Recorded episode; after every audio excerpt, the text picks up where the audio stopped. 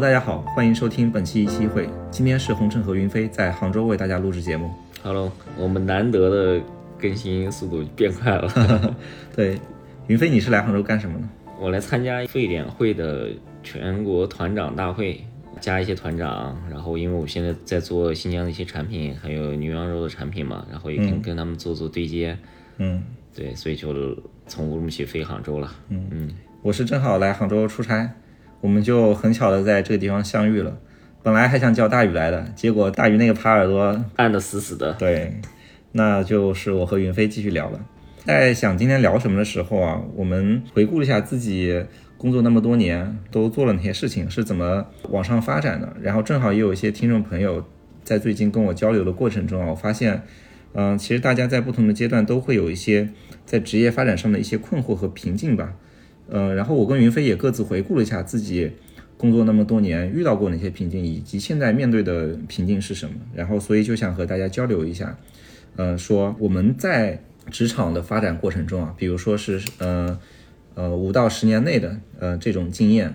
来看，可能会遇上哪些瓶颈，呃，以及可以用哪些方法去进行一些突破。对，今天主要就和大家分享这个。对，相当于是一个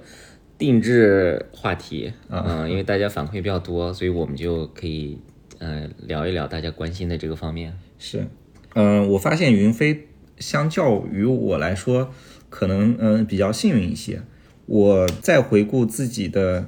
职业生涯的时候，我发现其实有呃四个瓶颈，然后这四个瓶颈呢，分别是第一个是叫去选一个方向。我觉得这个可能对于现在的很多同学来说，嗯、他们可能在实习期就已经把这个事情给他嗯、呃决定了，因为大家可能在实习的时候都会去接触一些不同的岗位嘛，然后对于不同的岗位，他到底是做什么的，自己是不是有兴趣，其实是有一些体感的。但我们那个时候，大家不是那么新去提前做那么多实习，所以很多时候是要真的到职场上来了，然后我们才会去面对说，你后面想去往哪个方向去进行发展。嗯，你可以讲讲你当时的困惑。嗯，我那时候跟云飞其实一样，以管培生的身份，呃，入职了中粮蒙牛这个公司。那时候就是觉得做快销的品牌还是挺有意思的嘛，所以就去了。但我最开始，嗯，轮岗其实轮了，嗯，挺多业务方向的。比如说，我们最开始是在线下做销售，嗯，但那个销售给我们的体感呢，就是太他妈苦了，嗯，所以到后来真的我们这批人去定岗的时候啊，那些要定岗销售的同学啊，我们都对他们报以了热烈的掌声，壮士，壮士啊，壮士将行。是吧？记得赵阳吧？对他一上去说我要我要做销售，我操，我们就觉得牛逼啊！我们那时候都是属于那种大家一个都不想做销售的那种状态，嗯。然后后面的话，我跟云飞其实都是定岗到了电商业务部，然后云飞在电商业务部的话，呃，发展的算比较顺利，嗯，其实在这里就已经有选方向了。其实现在想一想，我觉得我们选的没错。嗯就是我们现在做的事儿，我觉得如果说让我们当年，呃，至少在我看来啊，你像我的这种性格，或者我这种这个销销售的能力，如果我让让我去做线下的话，我应该还是很平庸的一个业务员，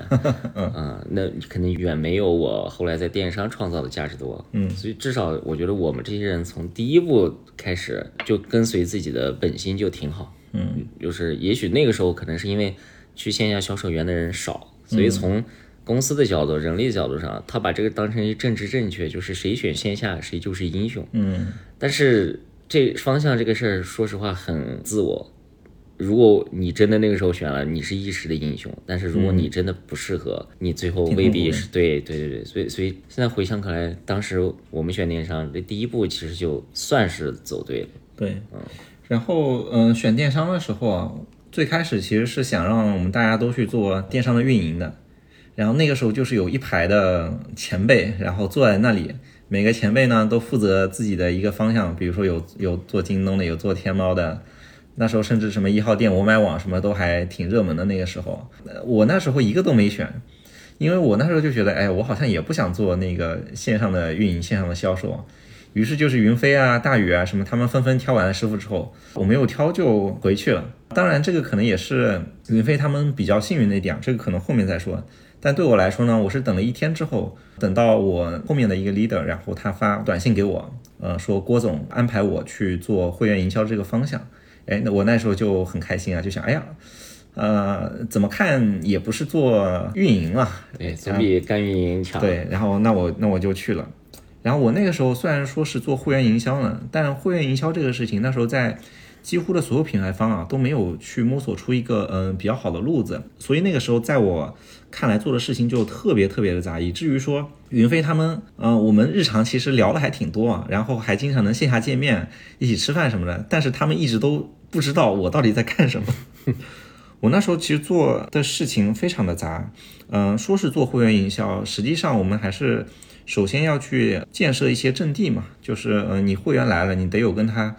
互动啊、交互那种地方嘛。所以那个时候会有一个公众号，然后也会有一个自己的一个电商平台。那个时候其实还是很新，呃，这种垂类电商平台的，大家就觉得那个像京东的那种模式啊，那个时候京东还没有很好的泛化，所以他们就会觉得，哎，呃，一个垂类电商平台它是能够承接用户心智，并且更好的去呃在这个垂类上做用户服务的。那那个情况下的话，就是各个品牌方啊都会去做一些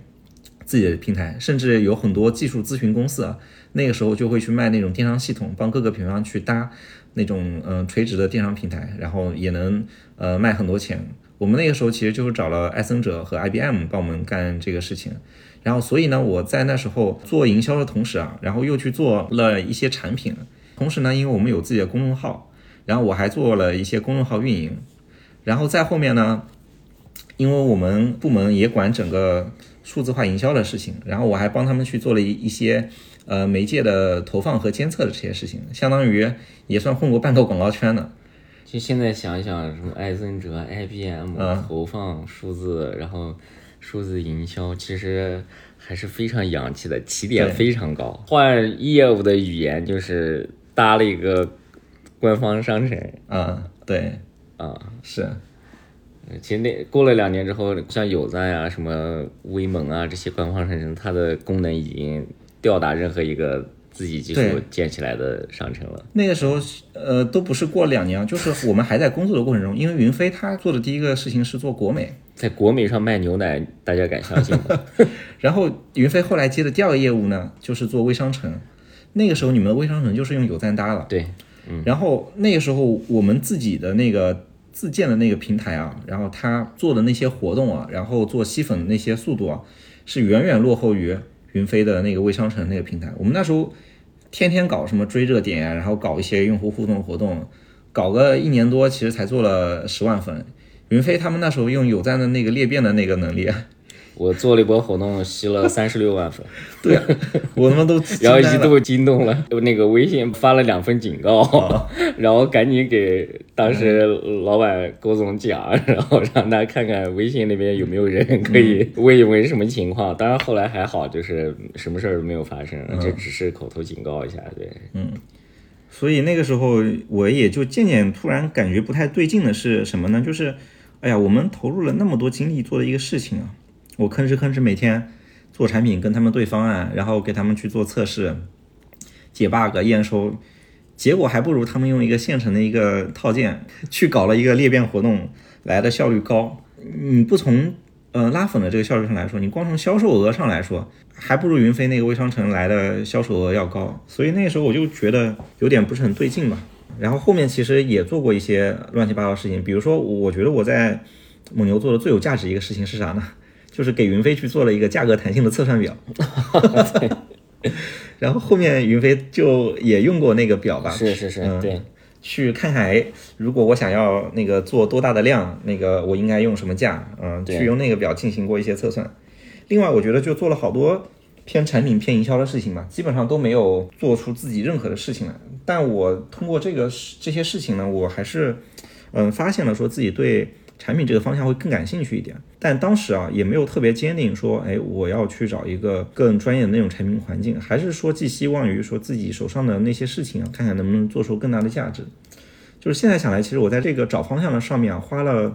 大概有两年半的时间，我其实才呃明确并且下定决心要去嗯好好的做产品。对我觉得这是一个我耗费了挺多精力，嗯去突破的一个事情。可能现在我回头看这个事情挺简单啊，包括。呃，有一些听众朋友来跟我交流的时候，就觉得现在的环境啊，现在方向有点问题的时候，我也会很明确的跟他们去讲，就是要勇于去换个环境。但当时我自己去想明白这事儿，去做出这个决策，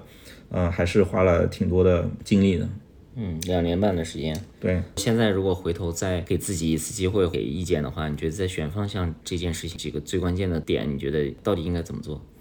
呃，我觉得首先第一个叫多尝试。多尝试的话，我觉得现在的初入职场的一些同学们，应该比我们那个时候会有呃更好的一些环境，因为我们那个时候其实从大学开始没有什么实习的意识，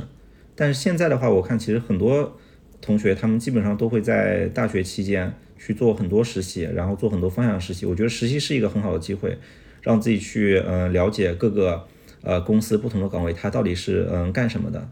嗯，我觉得就是要多尝试，多了解，多尝试，先看看自己到底喜欢什么或者擅长什么。嗯，这个很重要，是要了解清楚说每一个岗位它具体干的事情是什么，尤其是他嗯日常要去做的那些嗯一些操作。因为虽然说每一个岗位啊，它都有一些比较星辰大海的一些那个愿景嘛，嗯，但是真正会影响你的工作体感的，它都是那些日常实操的那种小事。对对对，要把这些事情去给他了解清楚。啊，这个如果说没有特别多的机会去把某一个岗位体验的特别清楚的话，那其实现在，嗯，大家之间的沟通也会变得比较方便嘛，就可以去找，嗯，做过对应岗位的那些同学啊，那些前辈去了解一下。我觉得就是从信息和实践上都让自己去对，呃，更多方向了解起来。我觉得这是第一个点。第二点的话，就是还是要，嗯，勇敢一点，勇敢一点去找更适合做你想做的这个事情的那个环境。专业环境，嗯，这个很重要，因为在一个相对不那么专业的环境里，呃，不光光是你自己的，嗯，成长速度，还有一个很重要的点是，呃，你在一个不是特别专业的环境里面的话，其实你接触到的这个岗位它是不完整的，跟你真正的在一个专业的岗位里面去做这个事情啊，它其实是差别非常大的。这个跟大家选专业其实有相似之之处嘛，就是比如说某个专业，城市规划这种专业，它在很多很多学校都开。但是你真正的想要去好好的做这个东西，嗯，你得去统计，得去，呃，新八校、老八校这种地方，嗯，去做。嗯，其实我选完方向之后，第二个工作我又去了京东嘛。京东那时候相比于蒙牛来说，它还是一个比较，呃，做产品相对专业一点的一个环境。然后我在京东的话，嗯，遇到了一个比较大的问题是啥呢？嗯，我越做，其实发现自己做的那些事情跟业务的结果的影响非常的有限。那嗯，我们怎么去定位这个岗位呢？我就会觉得，哎，我们做的好像很多事情都是偏知识性的。业务说他想要做一个什么事情，那我们配合的把产品方案给他出了，给他上上去，那好像我们就完成任务了。但真正的说，我们产品对于业务它的贡献是什么？我觉得那个时候是不太讲得清楚的。当然那个时候也是因为有一定程度这个环境的因素吧。然后我还是挺沉迷说，把一个个方案给他做的比较好，然后能够去给他上线。啊，然后去获得业务满意，嗯嗯，但这个时候越做，其实你还是会有一些困惑嘛。我做的这个事情，它的嗯价值是什么？好像跟业务它真正的赚钱的那部分啊，不是特别挂钩。我觉得这个可能跟那时候在蒙牛的经历其实是呃有一点相关性的，嗯，因为在蒙牛的时候，嗯前半段其实做销售的时候啊，那段时间虽然我我觉得苦，但是后面。呃，越做越去回味那一段经历的时候，我发现，哎，那段经历是非常有核心价值，因为它帮助我去真正了解了一个快消品公司它的终端是怎么去赚钱的，是怎么去跟消费者做沟通的，是怎么去呃和经销商一起去做渠道经营的，这些东西都是非常核心的价值。但是我在京东做产品的时候，我就发现，呃，我离核心价值太远了，嗯，这是第二个困惑，可能就是京东啊，它那个环境。他们的产品其实分两类，一类叫业务产品经理，还有一类是叫技术研发产品经理。我那时候做的是叫技术研发的产品经理啊。然后做技术研发产品经理呢，他好像大部分的人都是那种偏知识性的，基本上都是业务需求来了，你怎么高效去承承接好，好像就好了。甚至我那时候听过一个级别非常高的一个嗯产品总监，他在给我们做分享的时候，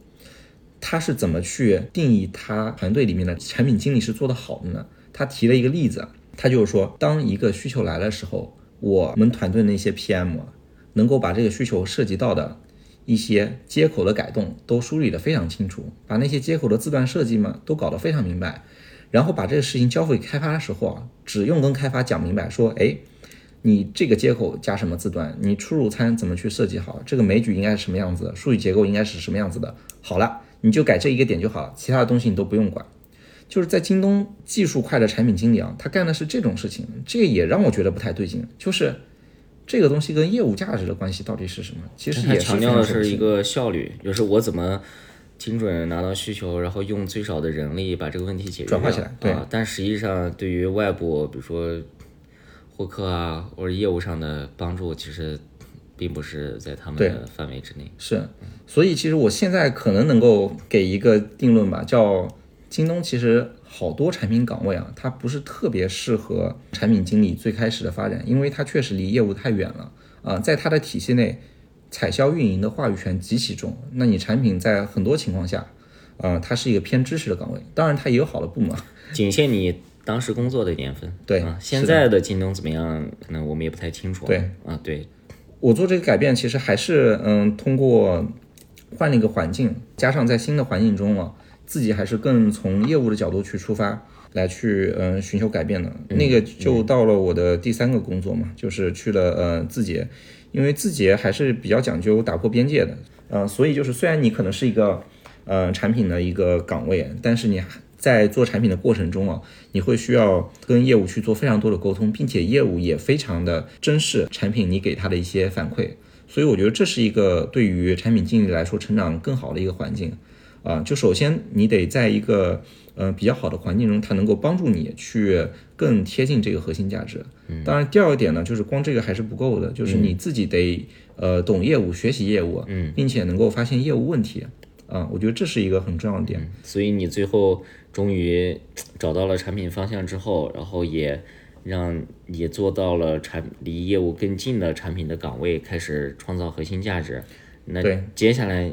你遇到了什么瓶颈？然后再往下，其实会遇到一个困惑，就是，嗯、当你个人的专业能力，嗯、相对足够的时候，这个时候你如果是在一个比较成长快速的组织里面，你不可避免的要去承担，嗯，以及你想去承担更多的事情，做更多的事情，要开始升职了，要开始管人了。到了那个阶段，其实就会面对一个，你从个个人贡献者到，呃，怎么去把自己的经验复制给别人，然后并且把一些目标给它拆解好，呃，让大家一起去合作，完成好一个项目的这么一个过程。团队管理，我交流过一些跟我可能年纪相仿的一些同事吧，很多人在嗯团队管理，嗯团队的协作这个事情上面，他们是有一些抗拒的。嗯，有一些同事他们很明确的讨论过程中啊，他们讲觉得不想去带人，他们就觉得这个会操很多的心，嗯、会很麻烦。所以我觉得这个可能第一个点是，嗯，如果想要突破这个瓶颈啊，自己的心理建设可能是需要去做好的。首先得有意愿，对，嗯，你得你得愿意承担更大的责任，是啊愿意付出这些东西。是，我觉得大家一定是嗯想去做一些更重要的事情的，然后也想去在更大的范围内去解决一些对对对问题的。嗯，如果说你永远只是单打独斗的话，那你其实实现不了啊、这个时候一定是需要有一个团队来帮助你一起去把这个目标达到了啊、所以我觉得。如果大家是一个想要向前走的这么一个状态，那一定会需要去克服这第一个点，就是嗯自己对于角色转变的这个对状这个心理状态。那那假如说我现在我有这样的想法，我嗯。也有这样的野心，我想去承担更大的责任，那这个时候一没经验，可能也有一些胆怯，嗯。啊，然后这个事儿怎么去转变呢？具体，嗯我觉得比较重要的一个，嗯，是首先你最好是在一个还在成长的一个业务中。对，就如果说一个业务它不成长了，像我在字节的第一块业务的时候，我那时候是做图文带货的呃那块业务，然后那块业务的话，现在看来啊，其实就是日薄西山，因为后面内容的趋势它就是短视频和直播嘛，你图文这个东西它没有什么增长空间，那也就意味着，嗯、其实后面不会有更多的事情。那你自己说，连事儿都不会有更多了，那你想要去做更多的事儿，这个事儿从何来？那也不会给你匹配对应的资源。所以最好是在一个，呃，选择一个还有空间，并且在增长的这么一个呃环境。就比如说现在的抖音的本地生活等等，这种它其实就是一个还算有空间的一个环境。然后要做的事情呢，是呃你自己的那个素质啊，首先得过硬，然后你可以去观察一下，比如说你的加一、你的加二，就你的老板跟你老板的老板，对，向上去学习，嗯嗯，看一看他们啊都是怎么跟你来沟通的，他们怎么都是跟其他的同事去沟通，这个能够帮助你去学到很多很多东西，嗯。再往下一个很重要的事情就是当。一个事情交到了你手上了之后啊，你怎么让大家去协作起来？最基础的一个呃能力就是去定目标和拆目标的一个能力啊。在不同的呃时间段，每一个业务啊，它都会有一些阶段性的目标，所以就是呃你要去做一个事情，它的目标绝对不是说呃稳定的，就是一两年都是这个样子，这个目标是非常快速变化的。你怎么样把这个快速的变化的目标？嗯，拆出几个有相关性的那些指标，然后分给大家啊，让大家一起去，能够各司其职，并且能够协同愉快，呃，等等，这些都是嗯最重要的一些嗯基本技能。我觉得得学会这些东西。哎，这个我其实想具体问一问啊，就是这个目标往下拆有什么好的方法论或者思维框架吗？对于刚开始做团队管理的小组长来说的话，嗯，其实他的目标。一般也是会由那些比较大的呃老板给你制定好的，并且就是哪怕是在字节这样的公司啊，然后其实你也会有呃很多比较明确的事情，嗯要去做，不完全是你自下而上的。那这种情况下的话，你要做的是什么呢？就是嗯看清楚你这个目标它的相关因素有哪些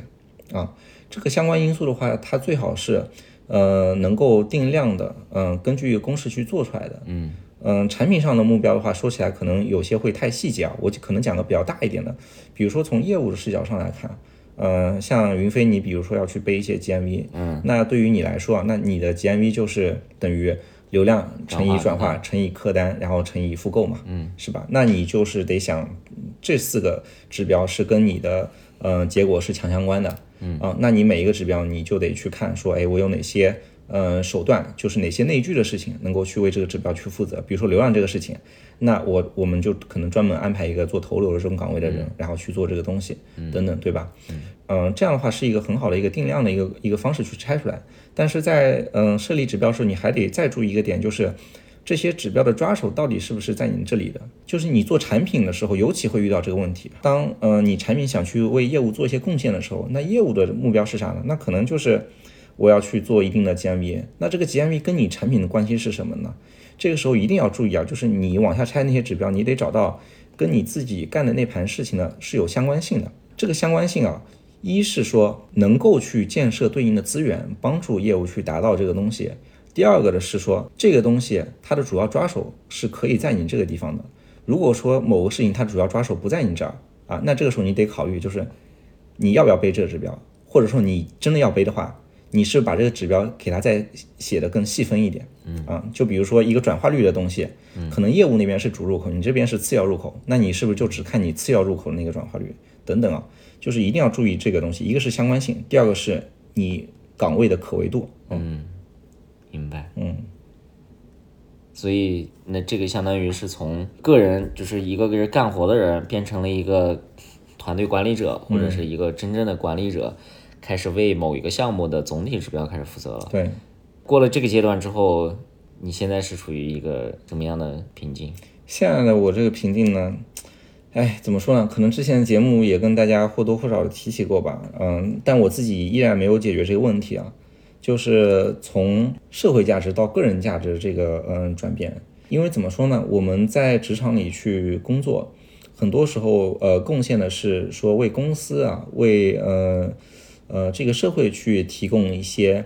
呃输出，但是这个价值是不是你自己呃你自己真的感兴趣的？然后你能够有动力，像云飞一样，就比如说他觉得去把新疆的一些好的产品啊对外输出，这个东西是他感兴趣，并且他是有一些使命感的。就怎么样把自己做的事情啊，跟自己的一些非常原初的那种动力啊、使命感能够结合起来啊，我觉得这个是非常重要的。比如说啊，实在真的结合不起来，那可能你是不是就得考虑去做一些其他的事情？就如果能结合起来，那你就得去看一看你工作中的这个东西跟你自己的那些兴趣、使命感的那些东西啊，你自己的那些意义，它怎么能够去贴合起来？我觉得这是一个对我来说还是一个非常难的，还是在摸索中的这么一个事情。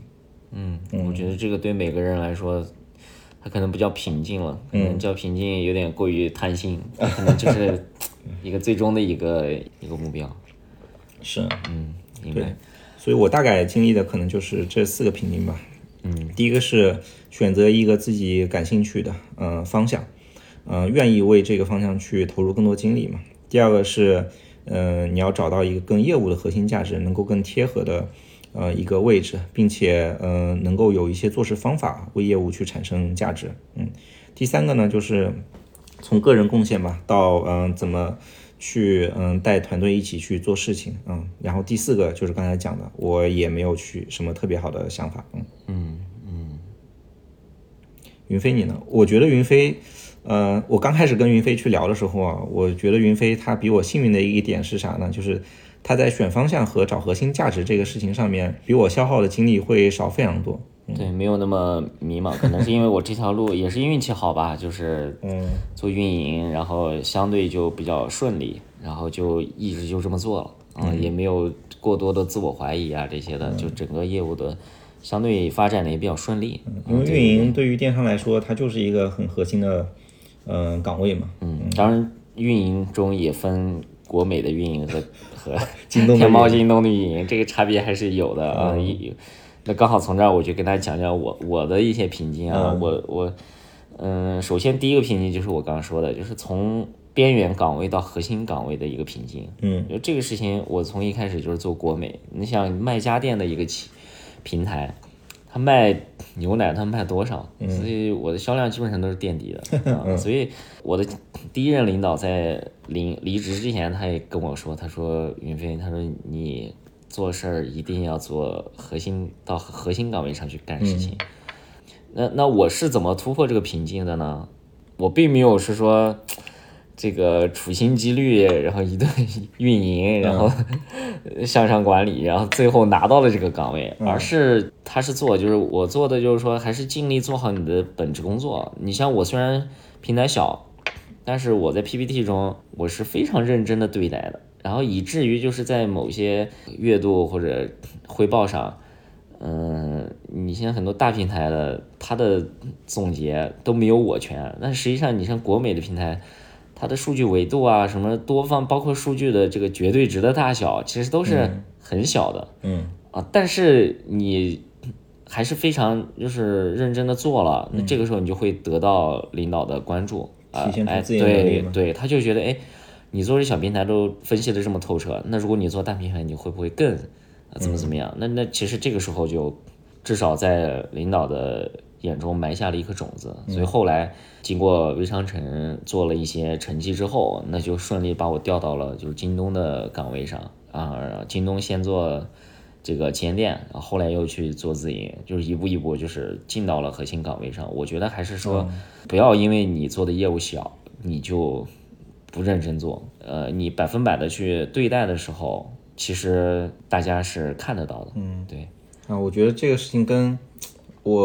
呃刚才讲的第二个瓶颈它有点类似，对嗯就是怎么去找到核心价值。对是的，但我的方式是呢，就是一方面当然也是说那个呃提升自己的专业能力，但我那个时候还是算是取巧了吧，就是去换了一个呃更友好的一个环境。我我觉得现实的环境是需要大家去灵活去掌握的，因为你可以理解为我的领导他就是我的伯乐，嗯啊，那那如果大家很认真，然后还没有得到领导的赏识，嗯那我觉得你可以考虑去换一家公司。这个我觉得需要大家灵活去把握。嗯啊，但总之呃，大概方向我觉得就就是这样，你就是要努力去往核心岗位上去靠啊。对。然后第二个呢，就是从不专业到专业，什么意思呢？就是我去了京东之后，我印象非常深刻。我管理店铺第一周活动，我就非常兴高采烈的自己组织了一档店铺的一个促销活动。嗯做完之后，我觉得，哎，怎么没有流量，没有销量的增长？当时我们对接的小二彩销就骂了我一顿，说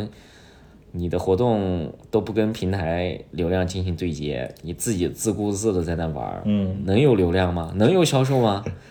就啊然后自闭了。对，然后就，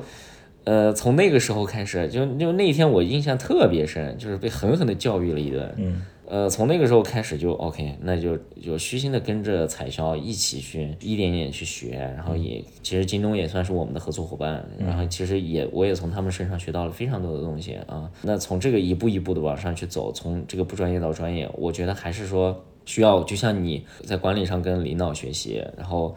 呃，我这个是向专业的人学习，我觉得还是我们想提升自己的专业能力，其实没有别的方法，你只能向优秀的人去学习。嗯啊，这个只有提升自己的专业水平，你才可以真正的就是说以后什么做管理也好，怎么怎么样也好，其实首先自己的专业业务要过硬，这个是。呃，我们职场初期必须必须得做到的一件事情。那那这个我觉得是第二个瓶颈，就是从不专业到专业。嗯，等到后来，那店铺做的大了，然后渐渐的就有团队了。那这个时候就是从自己干活到管理团队去干活，其实这个是一个挺大的一个瓶颈。我觉得也是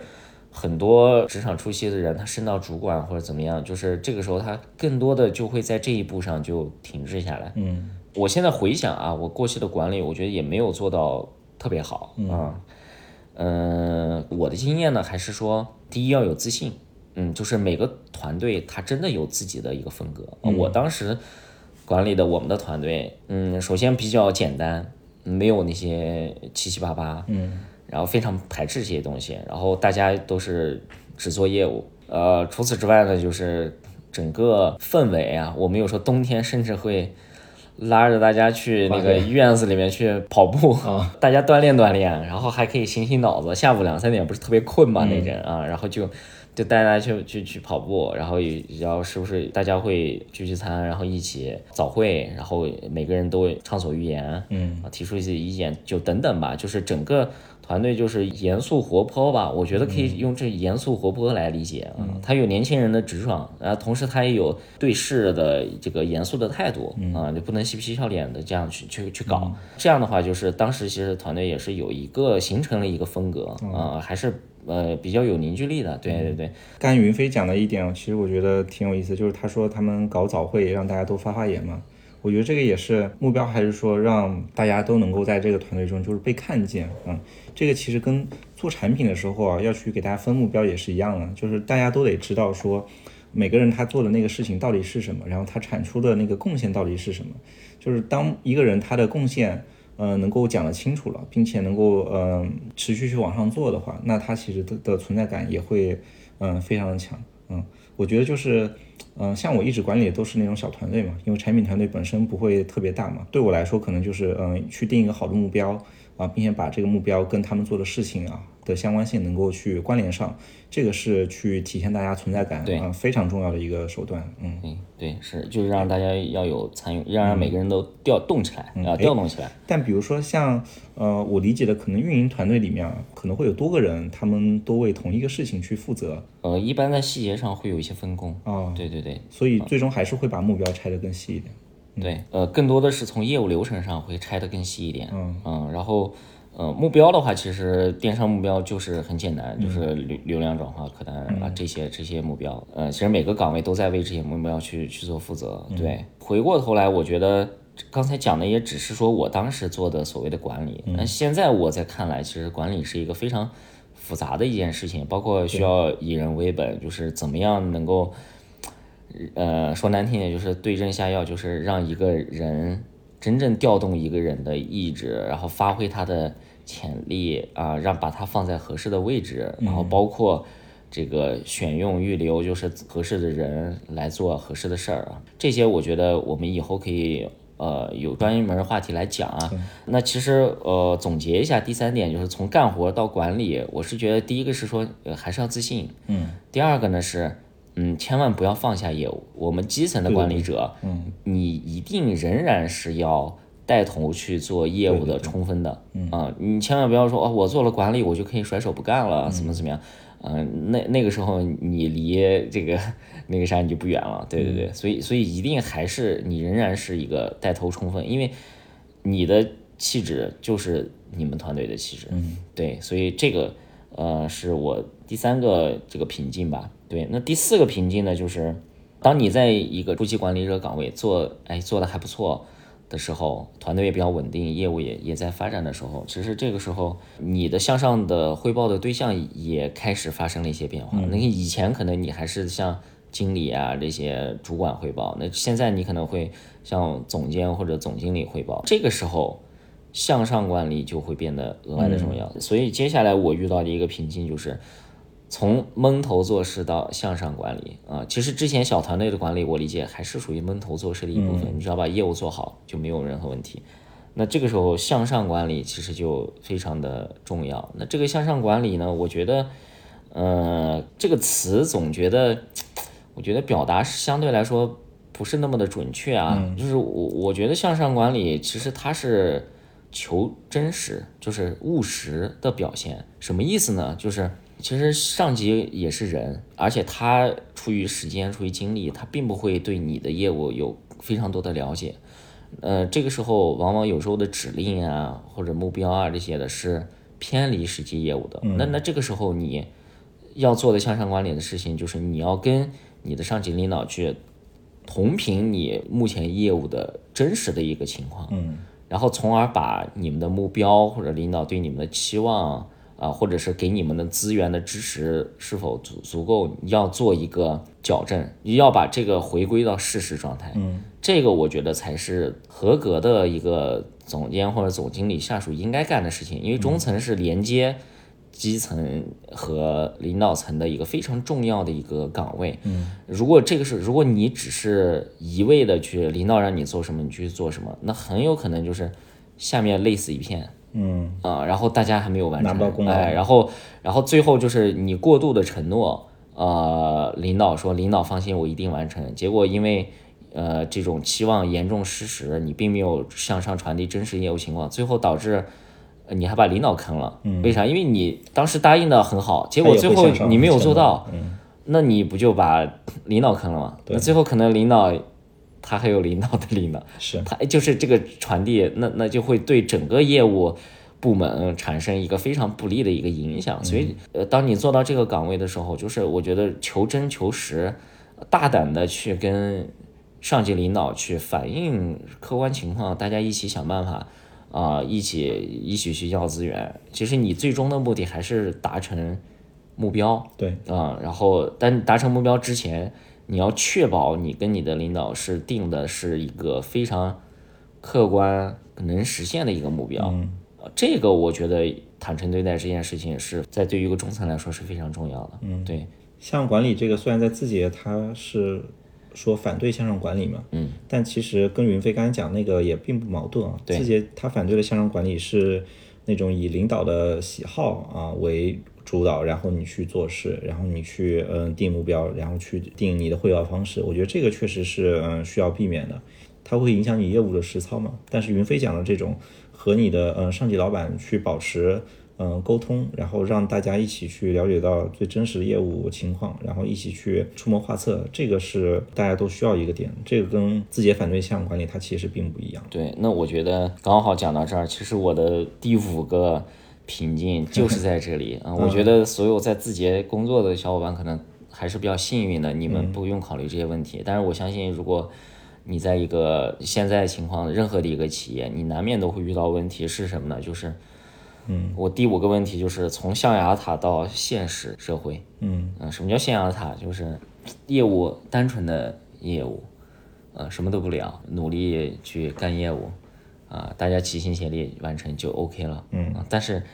实际情况就是，当你离领导，尤其是最有话语权的领导越近，你就越能感觉到他是一个真实的人，他并不是一个传达命令的机器。嗯，什么叫人？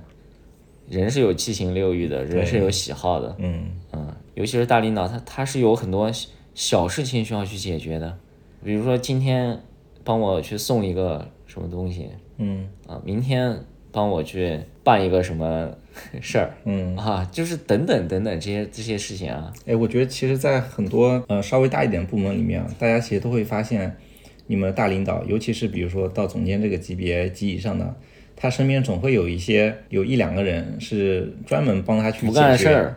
大家就感觉就是这种人就不干活，嗯然后最后分钱升职加薪的时候，总是少不了这些人。对，我觉得这个就是第五个瓶颈。其实我在职场的阶段，我我并不认为我在这方面处理的很跨越了瓶颈，我反而是这两年嗯跟一些老板联系比较多，然后后哎出来之后，我渐渐的才悟到了。这件事嗯情就是信任，有时候往往比能力更重要。嗯那怎么获得老板的信任？除了业务要做好之外，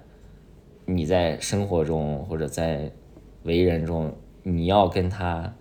有更深层次的交流。今天说这些话，可能很多年轻的听众不爱听啊。其实我曾经也是一个这样的人，非常轴的这样的人，就是我我一切这些东西我都摒弃，嗯我瞧不起，我也不愿意去做。但是真正意识到社会现实之后呢，